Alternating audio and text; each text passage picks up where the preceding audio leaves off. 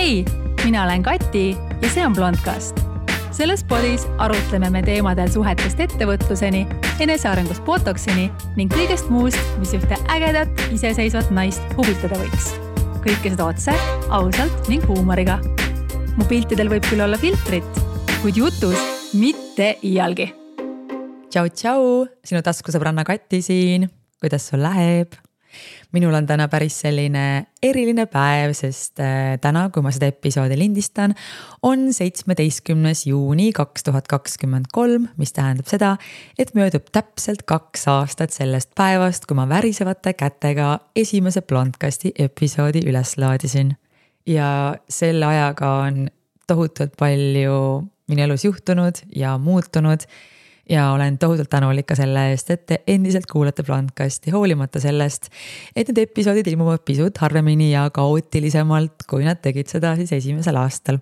aga siiski, kuuekümne teise episoodini oleme täna jõudnud ja paneme ikkagi edasi täna oli ka minu äh, kooli sellise äh, siis esimese semestri äh, viimane koolipäev ja kes mäletavad, siis ma läksin sügisel õppima õppima, tegelikult ei, mis sügisel, jaanuaris, jaanuaris läksin õppima saatejuht toimetajaks ja läksin seda õppima siis äh, Balti Filmi- ja Meediakooli ja see on selline programm, mis on siis äh, koostöös äh, Eesti Rahvusringhäälinguga ja enamus meie õppejõududest on ka siis ERR-i töötajad ja selle raames ma olen saanud tohutult palju uusi teadmisi ja väga-väga tänulik ka selle eest, et tõesti, see on väga praktiline. oleme kokku puutunud nii montaaži, režii, äh, intervjuudega, reportaažidega. käinud nii-öelda põllul, isegi Aktuaalses Kaameras praktikat teinud. Äh, oleme saanud intervjueerida Marite Kallasmaad ja teinud igasuguseid vingeid ja toredaid asju, et äh, väga lahe selline sõit on olnud ja. ja pool aastat on veel ees, et väikene suvepuhkus ja siis sügisel õpime edasi, meid on kokku selline kahekümne neljane punt. ja hästi kihvtid äh, kursakaaslased on ka kuidagi saanud, et äh, tõeliselt, tõeliselt äge. aga see on ka äge, et ikkagi nüüd see puhkus on sinu ukse ees, sest et ka hiljuti sai purki viimane Raadio kahe Telleri episood siis sellel hooajal, et see esimene hooaeg saigi nüüd läbi. ja laupäeviti on nüüd seal nüüd Raadio kahes selline suvisem programm. ma ise teen nüüd ka natukene, ühe nädala asendan, teen hommikuprogrammi Raadio kahes, et see on minu jaoks täiesti ka selline uuem kogemus selles mõttes, et ma olen ühe korra seal käinud külalisena ja ühe päeva ka asendanud. aga just meelega mõtlesin, et jube kihvt, et saab ikkagi kuus üles ärgata suvel, et siis kuidagi see hoiab seda rütmi, et et hommikuti ikkagi sellisel õigel ajal ärgata ja ma arvan, et see saab ka väga selline tore kogemus olema, sest et äh, see raadiotöö on ka ikkagi äge ja.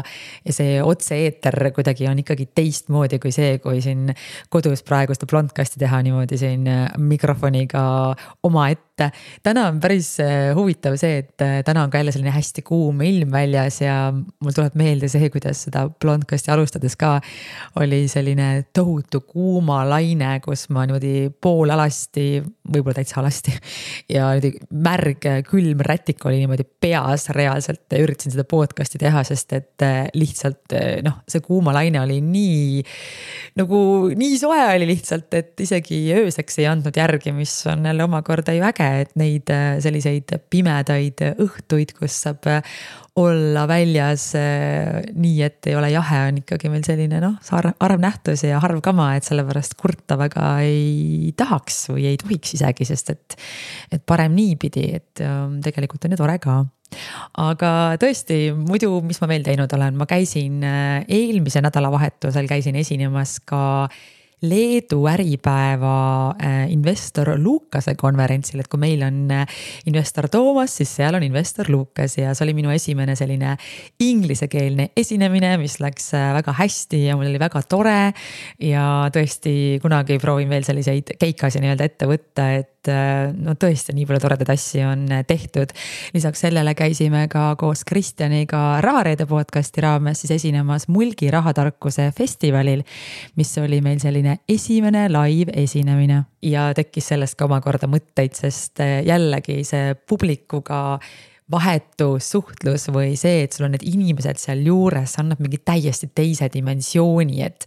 isegi kui sa ei räägi inimestega otse sõnadega, aga see, ka see mitteverbaalne kommunikatsioon või need pilgud või, või kasvõi see, see energia seal on lihtsalt nii kihvt, et.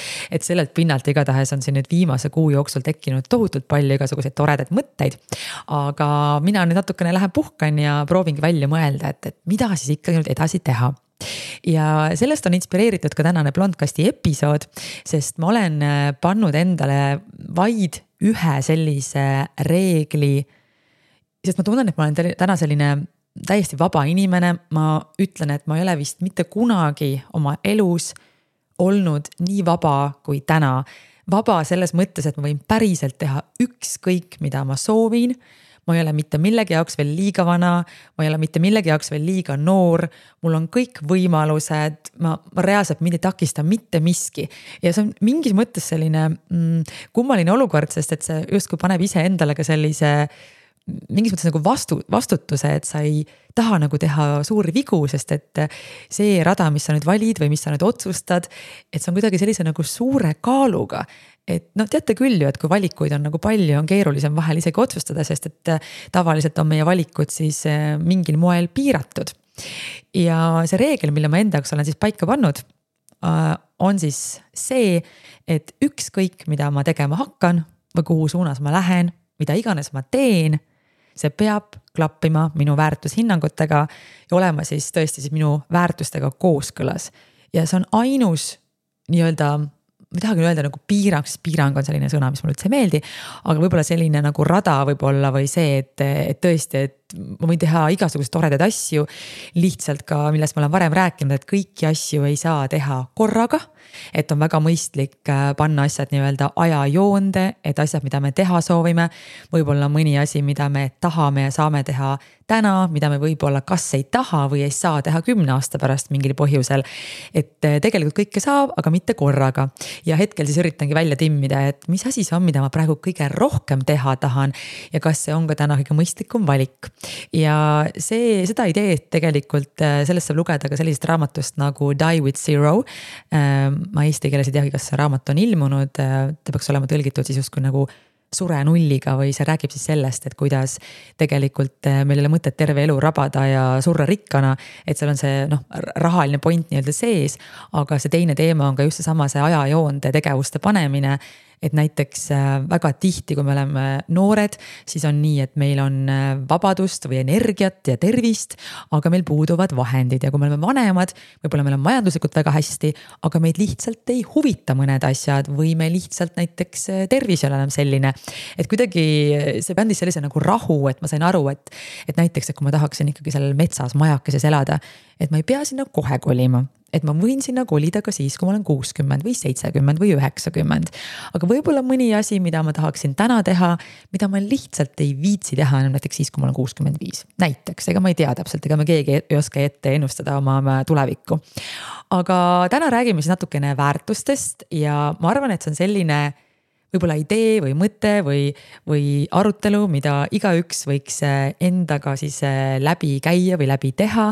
sest see annab elule tohutult palju juurde, annab meile mingisuguse suuna ja alustakski sellest, et äh, mis asjad need väärtused siis on.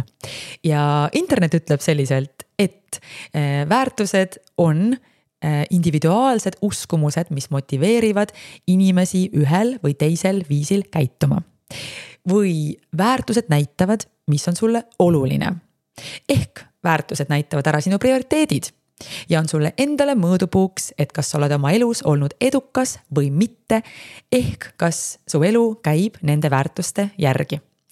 ma ise mõtlen nii, et väärtused on justkui majakad, mis näitavad suunda või rajapiirded, mis hoiavad sind õigel teel, kuhu iganes sa sõidad.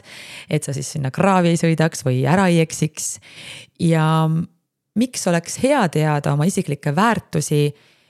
no võib-olla seetõttu, et need väärtused aitavad sul päriselt aru saada, et milliste inimeste või asjadega on sul mõistlik ennast ümbritseda selleks, et sa oleksid õnnelik ja su elu oleks kvaliteetne.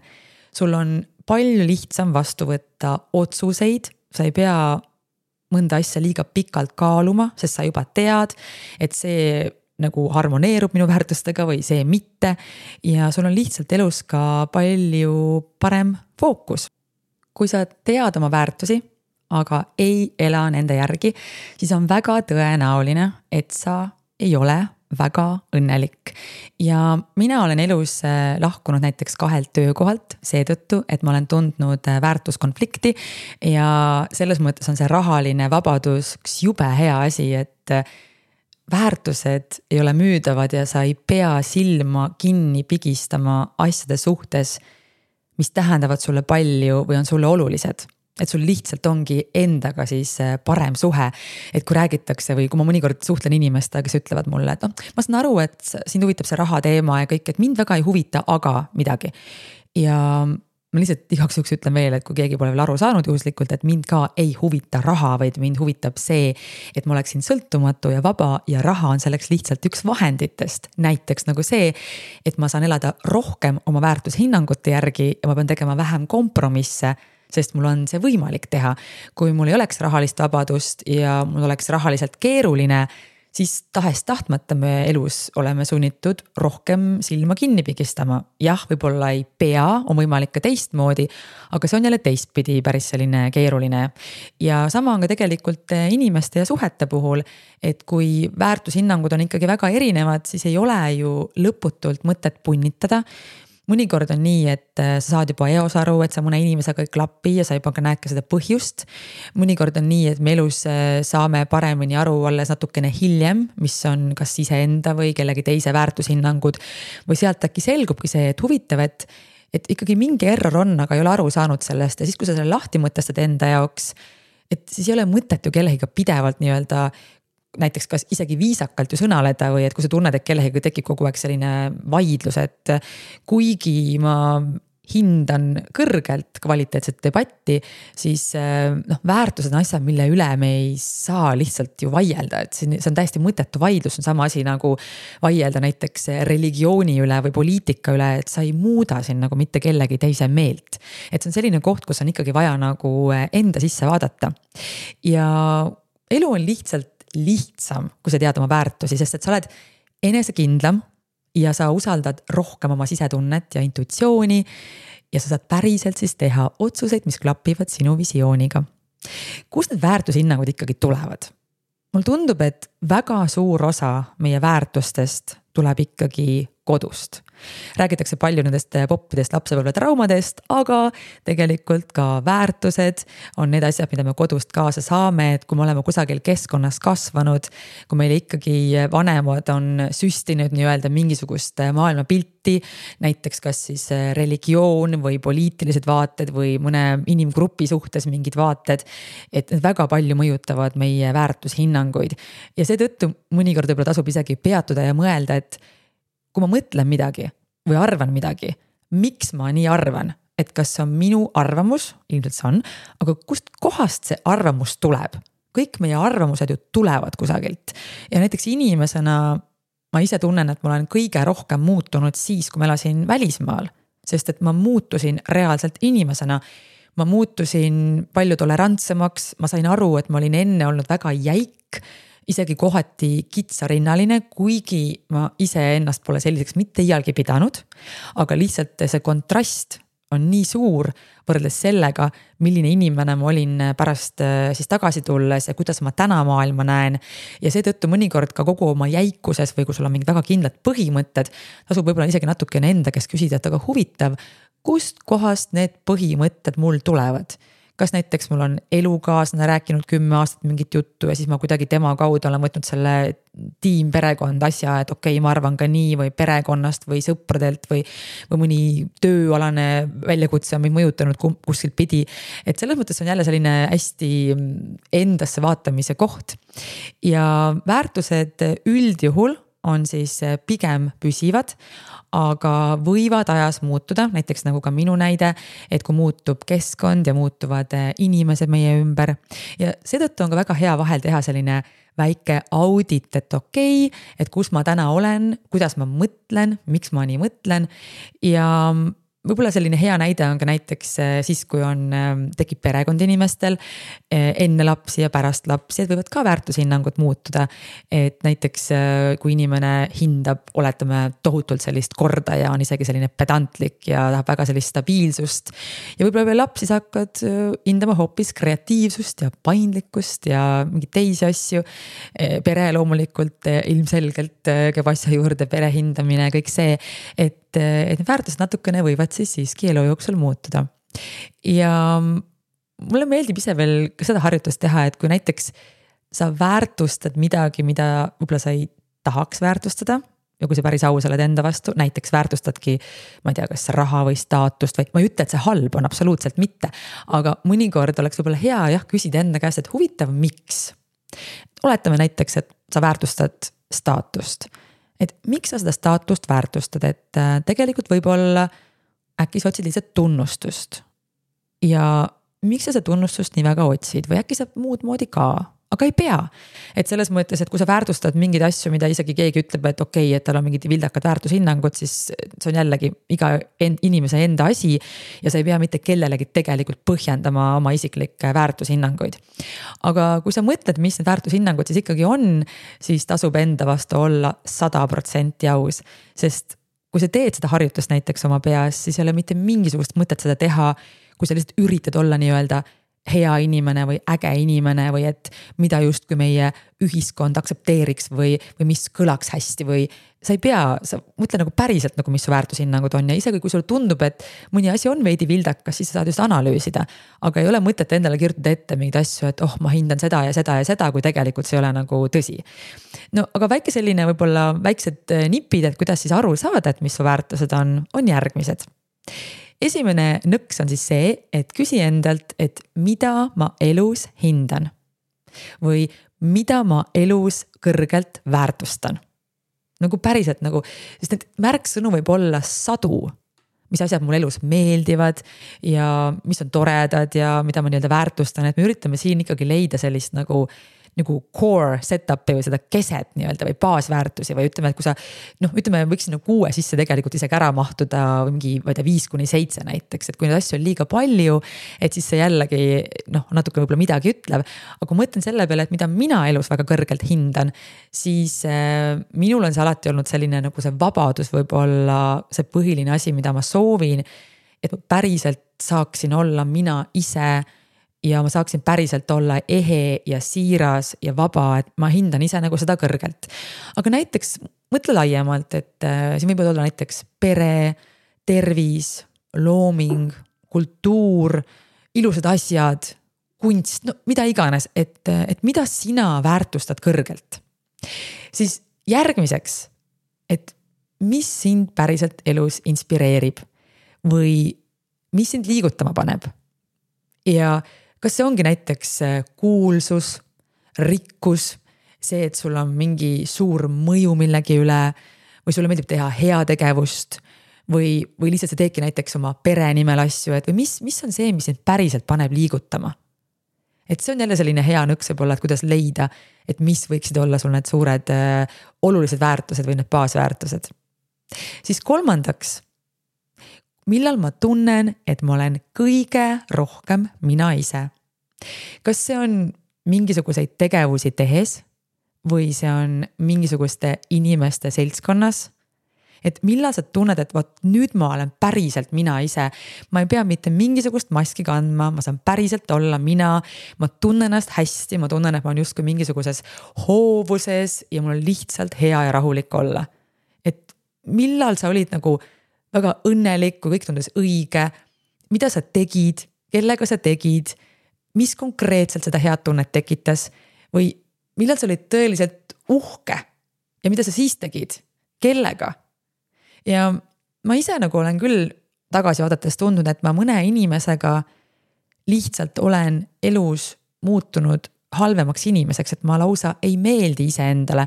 seal on muidugi nagu kaks erinevat poolt, et mõnikord ka mõni inimene nii-öelda käivitab meid või toobki meis esile nii-öelda mingisugused varjuküljed, mis on ka võib-olla huvitav endal pärast analüüsida, et appikene, et mis mind niimoodi käivitas või trigerdas, et miks ma nii käitusin.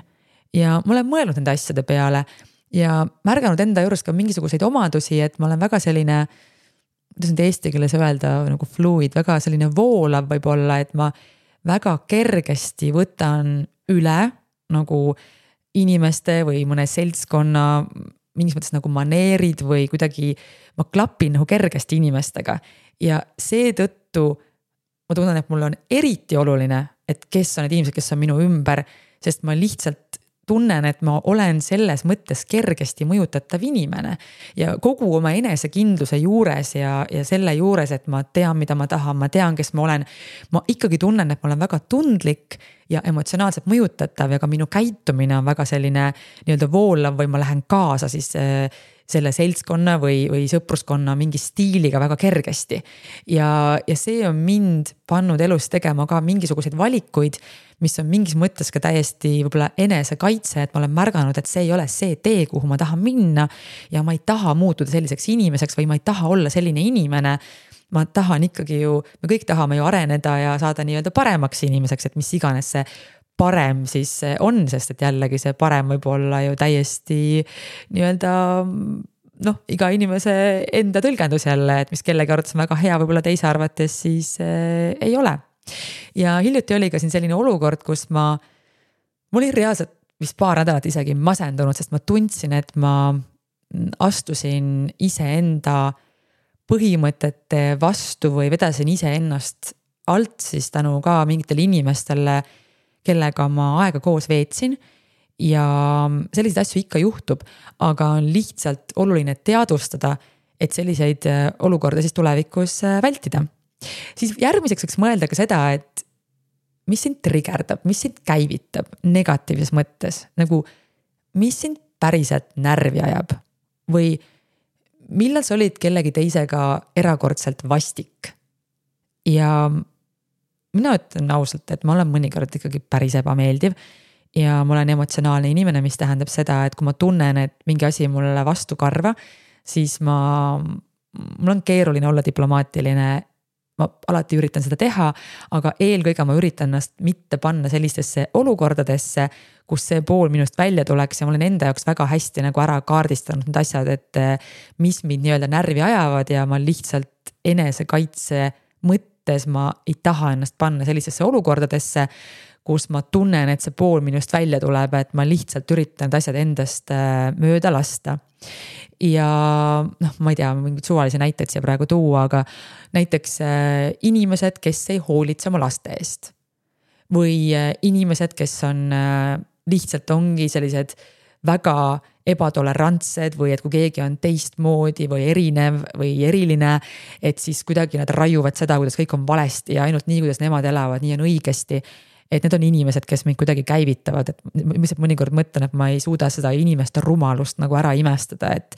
kes oled sina, et sa ütled, et see inimene, kes on teistmoodi, elab valesti või et see inimene, kes ei ole nii nagu sina, elab valesti, et. et see, see on asi võib-olla, mis mind ennast isiklikult trigerdab. samuti ka kõik inimesed, kes käituvad äh, väga ebaviisakalt teistega või halvasti kes äh, eriti näiteks äh, ühiskonnas võib-olla, kes tunnevad, et neil on mingis mõttes paremini elus läinud või et sul ongi see mingi uhkem auto või. või oled seal oma jämeda kuldketiga kusagil äh, kaupluses ja siis seal äh, käitud näiteks müüjaga ebameeldivalt, et nagu see on nagu üks kõige õudsemaid ja rõvedamaid asju ja rõvedamaid inimgruppe minu arvates ja siis ma viimasel ajal üritan nagu nii mõelda, et huvitav, et mis temaga juhtunud on, et ta selline on, et mis see tema valu on, et see on mind päästnud võib-olla sellest äh, vihast, mis minu sisse tuleb, et ma lihtsalt üritan siis nii-öelda mitte vihastada, vaid imestada, eks ju, et huvitav, et hmm,. et miks see tüüp nagu lihtsalt nii nõme on, et ta oli kunagi ka ju kindlasti nunnu beebi, et mis temaga huvitav juhtus, et mis see tema probleem on või tema trauma, et ilmselt tal on ikkagi ka väga raske ja valus ja ta on ikkagi ilmselt väga katki, et nagu. ja siis läbi selle kaastunde ma natukene kuidagi tunnen, et okei okay,, et siis ma suudan ennast nagu äh, nagu siis ma suudan ennast hoida nagu sellest, et ma läheksin väga keema.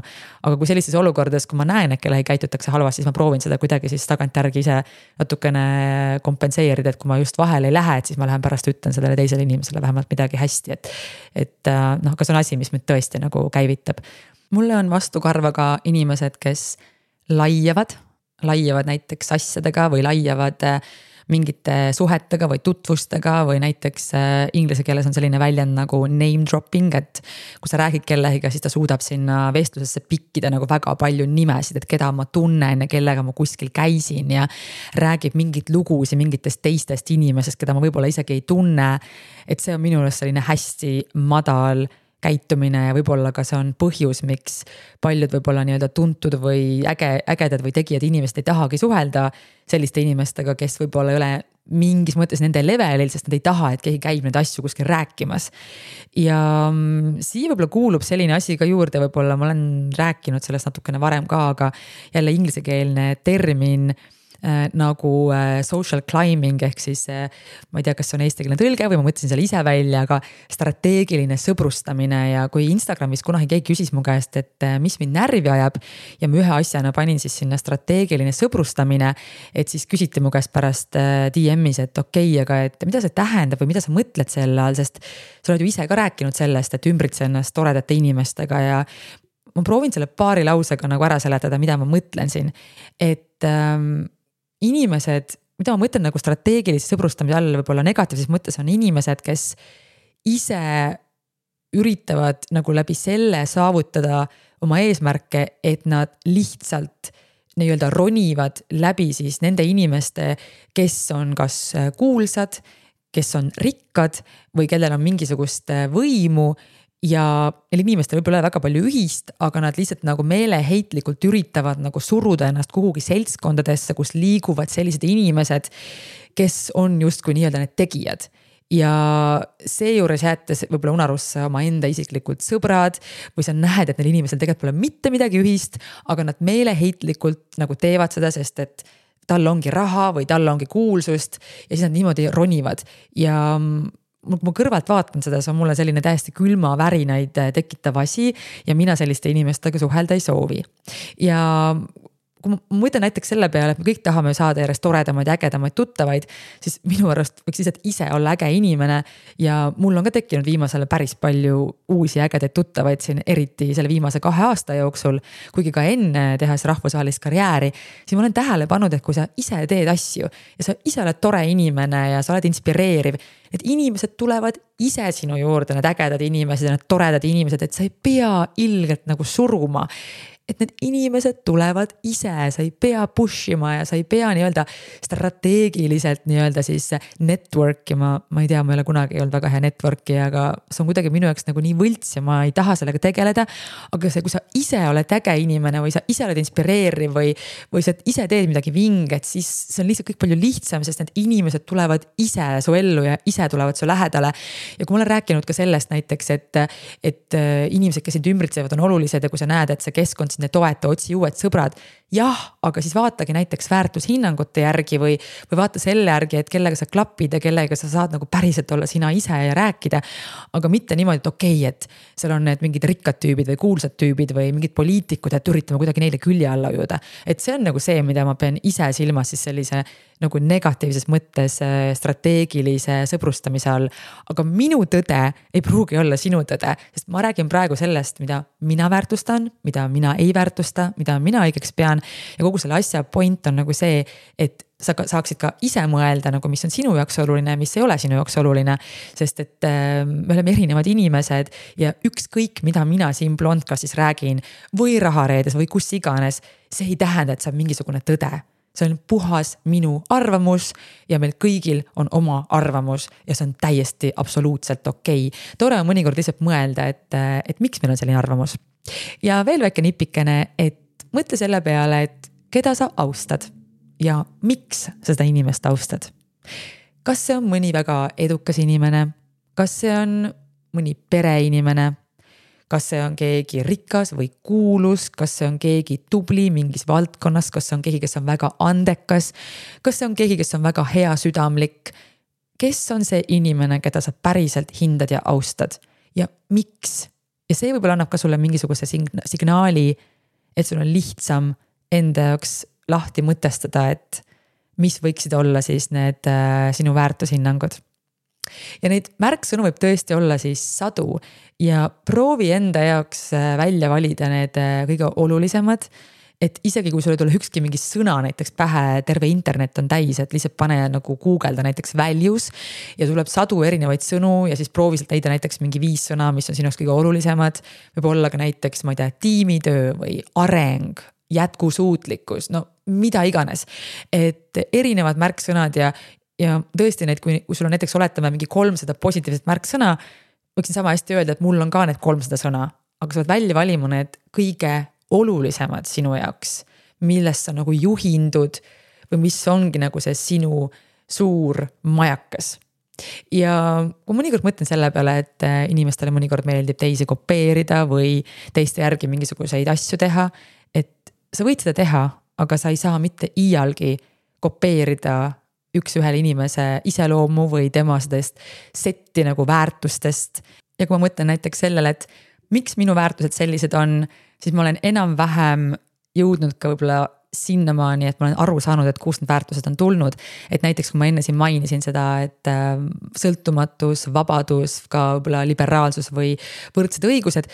et kust need asjad tulevad, et miks on niimoodi, et see meie reliikvia on vabadus ja, või siis see minu selline võib-olla reegel, et äh, igaüks võib olla see, kes ta tahab, lihtsalt selle klausliga, et ei tohi kahjustada teisi inimesi.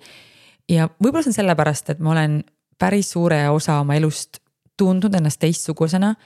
heas mõttes, vahel erilisena, aga halbadel päevadel või halvas mõttes võib-olla lihtsalt äh, luuserina, võib-olla kes ei sobitu.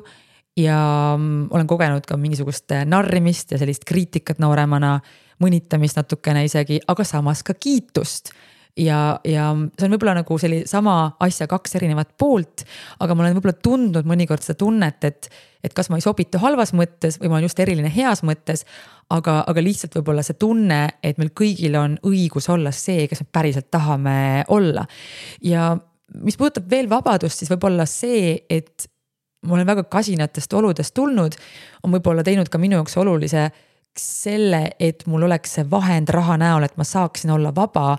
ehk näiteks tänu sellele raha puudumisele või vahendite puudumisele olen elus pidanud tegema nii palju asju, kuna on vaja ja samuti, kui ma vaatan näiteks tagasi ka minu ema, kui ma vaatan oma lapsepõlve näiteks, kui palju tegi minu ema tööd kahel täistöökohal siis näiteks samal ajal ja kui raske ja karm see oli ja. milline inimene tema tegelikult on ja mis tegelikult ta päriselt ise teha tahaks, aga siis milline on see sundolukord. et võib-olla see on ka see põhjus, miks ma seda vabadust tohutult hindan. ja ka olen teinud samme selle rahalise vabaduse nimel, et mul oleks siis see nii-öelda päris see vabadus ja võib-olla sellepärast ma natukene ka resoneerun rohkem nooremate inimestega, sest äh, mulle tundub, et äh, see, ma ei tea, kas on see nõukaaja taak või natuke see idaeuroopalik mentaliteet, mis meil siin natukene ikkagi on. kui ma suhtlen enda vanustega või vanematega, ma ei, ma räägin nüüd mitte kindlasti mitte kõigist nagu jumala auda tõesti, ma räägin praegu nüüd noh, mulle ei meeldi stereotüübid, aga lihtsalt ma üritan praegu nüüd nagu protsentuaalselt lihtsalt vaadata. et vanemate inimeste puhul ma näen rohkem sellist jäikust, aga nooremad, kes on rohkem reisinud, neil on teistsugune mentaliteet ja ma tunnen, et kui ma nendega räägin, ma olen rohkem mina ise lihtsalt, sest et lihtsalt nagu nende väärtused klapivad rohkem minu väärtustega ja see ei tähenda seda, et ma olen mingi arengupeetusega, et. et kui mul näiteks meeldib suhelda kahekümne viiestega või kolmekümnestega, et siis ma ise olen vaimselt sellel tasandil, see ei tähenda seda. lihtsalt see energia on teine, sest et äh, ma ei taha kuidagi nagu, kui ma suhtlen inimestega mõnikord on juhtunud lihtsalt, et kes on minust kümme aastat vanemad, kes on kuidagi väga-väga jäigad. Nad on väga kindlad, et asjad peavad käima just niimoodi ja kui niimoodi ei ole, siis on valesti ja samal ajal nad ei ole ise väga palju maailma näinud ja siis ma mõnikord mõtlen, et. kust sa võtad seda, kui sa tegelikult isegi ei tea. aga siis ma olen aru saanud sellest, et need inimesed, kes väga ei tea, nendel inimestel tavaliselt ongi elus kõige rohkem arvamust ja võib-olla vabadusest veel rääkida, siis näiteks ka see, et äh, kuigi ma armastan Eestimaad üle kõige, siis mina näiteks tunnen, et äh, minu kodu on maa planeet Maa ja võib-olla ka seetõttu, et ma olen elus palju kolinud, erinevates kohtades äh, leidnud sõpru ja lõpuks me oleme kõik siin nagu nii-öelda stuck või me oleme kinni siin ühel planeedil, et vahet ei ole, mis toimub ühes või teises riigis ja kui me siin omavahel, ma ei tea, kakleme või siin tülitseme või mida iganes. lõpuks me peame kõik siia samale planeedile ära mahtuma ja ka väga paljud ju noh, minevikku nüüd vaadates, eks ju, kuidas igasugused riigipiirid on näiteks tekkinud, on ka ju tegelikult kõik ju kellegi. ma ei tea, mingid sõjad ja võimumängud, et äh, jah, ma olen Eesti patrioot, ma armastan oma kodumaad, aga ma ei suhtu kuidagi nii, et Eesti on nagu see ainus koht maailmas ja Eestis on palju parem kui mujal ja umbes mujal on halb ja siin on hea ja ma kuidagi. see lihtsalt minu arvates lihtsalt ei ole nagu mõistlik suhtumine, aga jällegi, see on minu arvamus ja see on ainult minu ja see ei pruugi absoluutselt ühtida sinu arvamusega. siis, kui ma olen mõelnud veel enda väärtuste peale näiteks, siis eh, et kust tuleb siis näiteks minu väärtus iseseisvuse osas või see, et ma pean iseseisvust väga oluliseks, siis võib-olla see on ka üks osa on see, et mul on olnud üks halb suhtekogemus. ja ma olen näinud võib-olla või tundnud seda, et ma olen võib-olla mõelnud seda, et mis oleks saanud siis, kui ma ei oleks olnud iseseisev. Ja mul tulevad külmavärinad või hirmujudinad, kui mõtlen selle peale, et mul ei oleks olnud sel ajal iseseisvust kui ma olin suhtes, mis oli nii vaimselt kui füüsiliselt vägivaldne, pluss see oleks olnud ka kindlasti majanduslikult vägivaldne, aga ma lihtsalt ei lasknud sellel olukorral juhtuda. Ja kuidas mu elu oleks siis edasi läinud ja kui ma räägin näiteks paarisuhetest või näiteks ma ei tea, naise-mehe rollid või et ma ei räägi sellest, et võiks olla nii näiteks, et on mingi rikas mees ja mingi tšikk võib-olla, kes ei käi tööl, ma ei räägi üldse sellest. võib olla vabalt nii, et mees plekib kõik kinni, aga lihtsalt see, et vähemalt see naine oleks nii palju iseseisev, et ta ei oleks justkui nagu sundolukorras. et me kõik oleksime kõikides oma suhetes vabad, et see on meie otsus olla selles paarisuhtes või sõprussuhtes, kus me päriselt tahame olla, aga me ei ole selles olukorras sellepärast, et meil ei ole teisi valikuid ja seetõttu ma pean seda iseseisvust nagu väga oluliseks. samuti ma väärtustan kõrgelt õiglust seda, et oleks kuidagi õiglane ja see, mis on minu arvates õiglane, ei pruugi võib-olla kellegi teise arvates olla õiglane. aga ma kuidagi ise, kui ma näen pealt olukordi, mis on ebaõiglased, siis need asjad ka mind kuidagi käivitavad, näiteks kellegi ärakasutamine ja noh, näiteks äh, sotsiaalmeedia puhul, kui ma siin mõtlen igasuguseid projekte, mis ma ka teinud olen viimasel ajal on ka natukene nii-öelda närv võib-olla mustaks läinud just, kui ma räägin siin näiteks ärakasutamisest, et just näiteks kui pakutakse erinevaid äh, koostöid siis sotsiaalmeedias, et. et tere, et äh, me tahaksime sinuga teha koostööd. põhimõtteliselt nii, et äh, teeni meile raha, aga sulle me selle eest raha ei anna, no mingid sellised asjad näiteks, millega on kokku puutunud kõik inimesed, kes tegutsevad sotsiaalmeedias ja siis. see mind kuidagi nagu ärritab, ma vastan tavaliselt viisakalt ei, aga mõnikord ma mõtlen, et see on ju nii alatu et, et sa lähed teist inimest lihtsalt ära kasutama. et iga inimese aeg ja tema elu on talle ju väärtuslik, et see, see tähendab tegelikult seda, et sa ju ei austa teist inimest, et, et kuidagi mind see ärakasutamine, sama see, kui ma rääkisin enne ka sellest strateegilisest sõbrustamisest või selline ebaõiglus on see, mis mind tegelikult äh, kuidagi jah, nagu käivitab ja mis on ka negatiivne asi siinjuures on see, et ma mõnikord tunnen, et ma pean tõmbama tagasi sest et äh, nooremana ma väga palju tahtsin siis või kippusin natukene ka nagu teiste elu korraldama, et. et kuidas ikkagi oleks õige ja kuidas ikkagi on vale. Õnneks ma olen nüüd nii suureks kasvanud, et ma saan aru, et äh, meil kõigil on oma tõde. ja kui ma näen tõesti kohe sellist väga ebaõiglast olukorda, ma ikkagi sekkun, aga samas, kui ma näen, et mingi olukord on ebaõiglane, aga inimesed on seal väga õnnelikud ja rahul no mõnikord ei ole vaja oma nina sinna olukorda toppida lihtsalt, sest et meil igalühel on oma elu. me igaüks peame võtma vastutuse enda elu eest ja noh, teised inimesed tegelikult ei saa siin nagu väga palju teha aga mida veel, mida ma väärtustan, näiteks ma väärtustan teadust, ma väärtustan innovatsiooni. ja kui ma mõtlen näiteks traditsioonide peale, siis on inimesi, kes väga väärtustavad traditsioone. ja mina pean ütlema, et mina traditsioone ilmselt tohutult ei väärtusta, jah, mulle meeldib jõululaupäev oma perega, aga ma tunnen, et mõnikord need traditsioonid panevad meile nagu meeletud piirangud. et nüüd mingi sada aastat on niimoodi olnud, et me peame edasi ka nüüd sada aastat niimoodi tegema. aga sada aastat tagasi, kallikesed, oli meil hoopis teistsugune elu ja mõnikord ma tunnen, et need traditsioonid on nagu tobedad, et kui see traditsioon on nagu reaalselt nagu nõme. et siis ei ole ju mõtet sellest traditsioonist ju nagu kinni hoida, et võib-olla jätta siis mõni selline traditsioon, mis päriselt pakub sulle midagi, et näiteks nagu minu jaoks on siis see jõululaupäev, mis on minu jaoks oluline ja. ja ma tahan, et mul oleks kuusk ja oleks küünlad ja jõululaulud ja perekond ja kõik see, et ma väärtustan seda kõrgelt.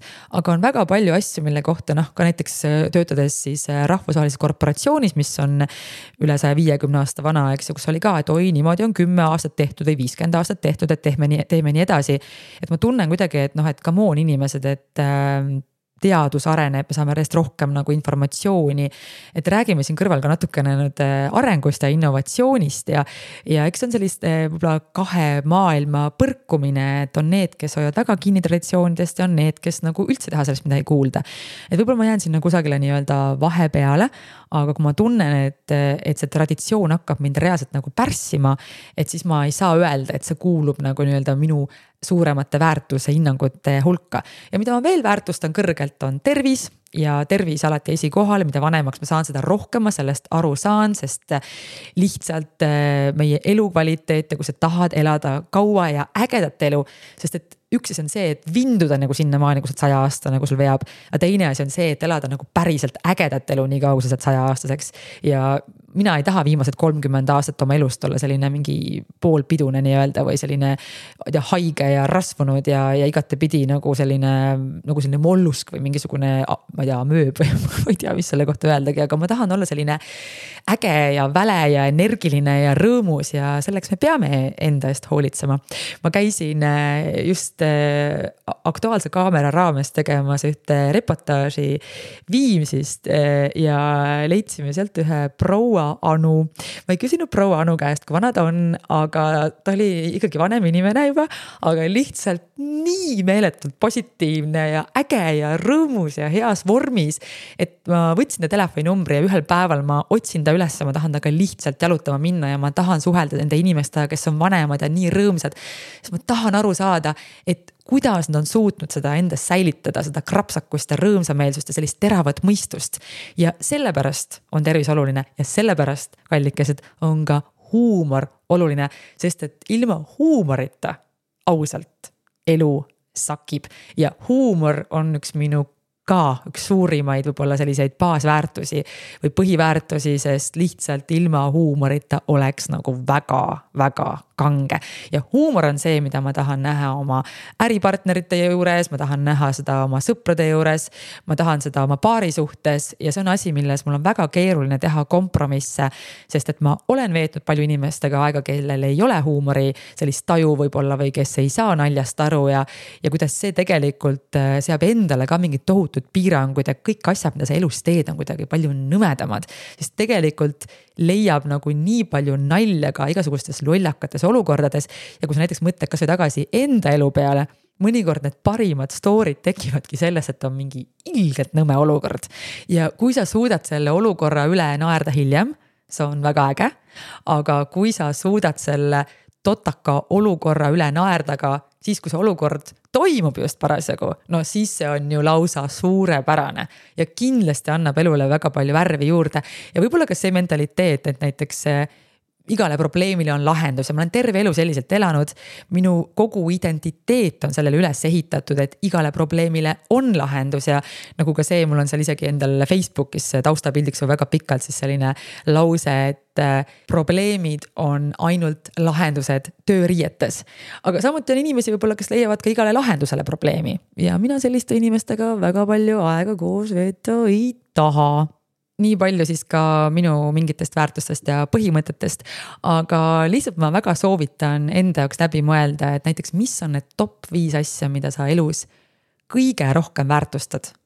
kõige rohkem mingi asi, mingisugune põhimõte, mingi tegevus, mis iganes, mida sa päriselt elus väärtustad. see annab sulle enda kohta nii palju informatsiooni, teeb su elu nii palju lihtsamaks. sa oled enesekindlam, sa võtad paremini, kiiremini otsuseid vastu, sul on elus parem fookus. võib-olla sa avastad üldse, et appikene, ma olen elus praegu vales kohas, ma olen valede inimestega koos, ma teen valet tööd võib-olla hoopis et lihtsalt mõtle selle peale, et mis on need äh, sinu väärtused.